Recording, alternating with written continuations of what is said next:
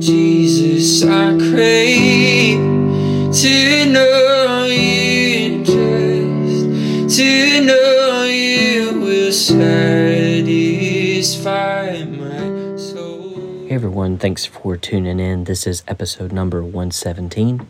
Uh, this is a continuation of our Advent reading, day six, and we are going to be in Isaiah chapter 40 and verses 3 through 5. And uh, so I want to thank you for taking the time to join me on this. Um, if this is a new podcast to you, I welcome you. I, I'm thankful for those who have been with me on this journey. Um, so we'll just jump right into this day's reading Isaiah 40, verse 3 through 5. It says, A voice of one calling, In the wilderness, prepare the way for the Lord. Make straight in the desert a highway for our God. Every valley shall be raised up, every mountain and hill made low. The rough ground shall become level, the rugged places a plain, and the glory of the Lord will be revealed, and all people will see it together. For the Lord, rather, for the mouth of the Lord has spoken.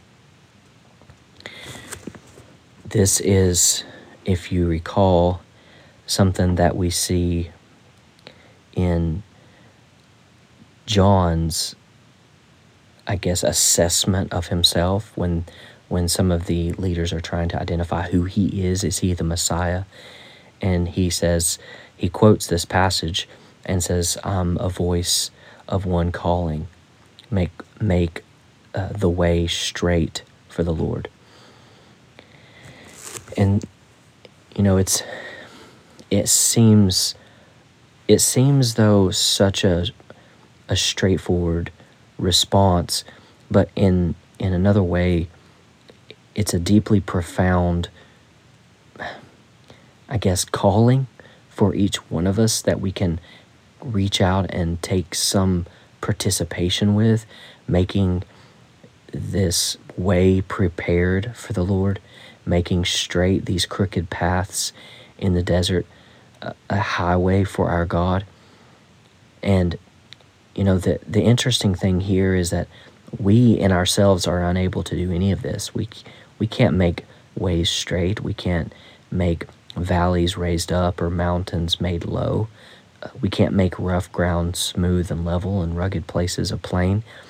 This is something only that is obtained and played out or executed by way of God's grace and his and his assistance if that's even possible more so his doing on his own but we somehow get to participate in this and what a wonderful opportunity each one of us has to do this.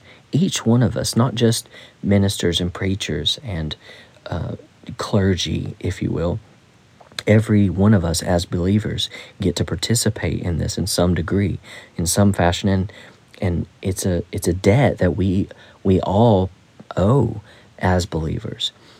Um, it's it's not a debt that we are trying to pay in so which by which we can obtain something. It's a debt that we owe out of our gratitude and out of our um, what could we do to please the one who has given us so much.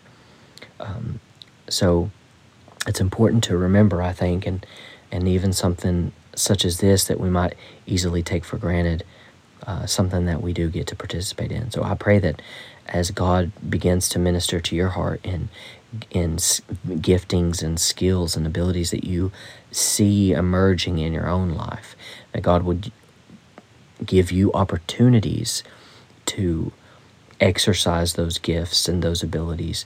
Um, so I pray that that becomes clear to you and that your path that He has you on becomes clear and well lit um, you know, His Word is a light to your path. So I would encourage you to stay deep in His Word, st- uh, deep in the the Scripture that He has given us, both Old and New. The Old Testament is just a much as much of a light as the New Testament. So don't disqualify it just because you, we think that it falls under this old covenant. Um, it's so important and valid um, and not outdated or obsolete. Uh, so, uh, again, this is a continuation of our reading as we anticipate uh, the coming of Jesus the Messiah. So I pray that this is a blessing to you. I look forward to our next episode, and we will see you on the next one. God bless. I would trade a million lifetimes for a moment here with you.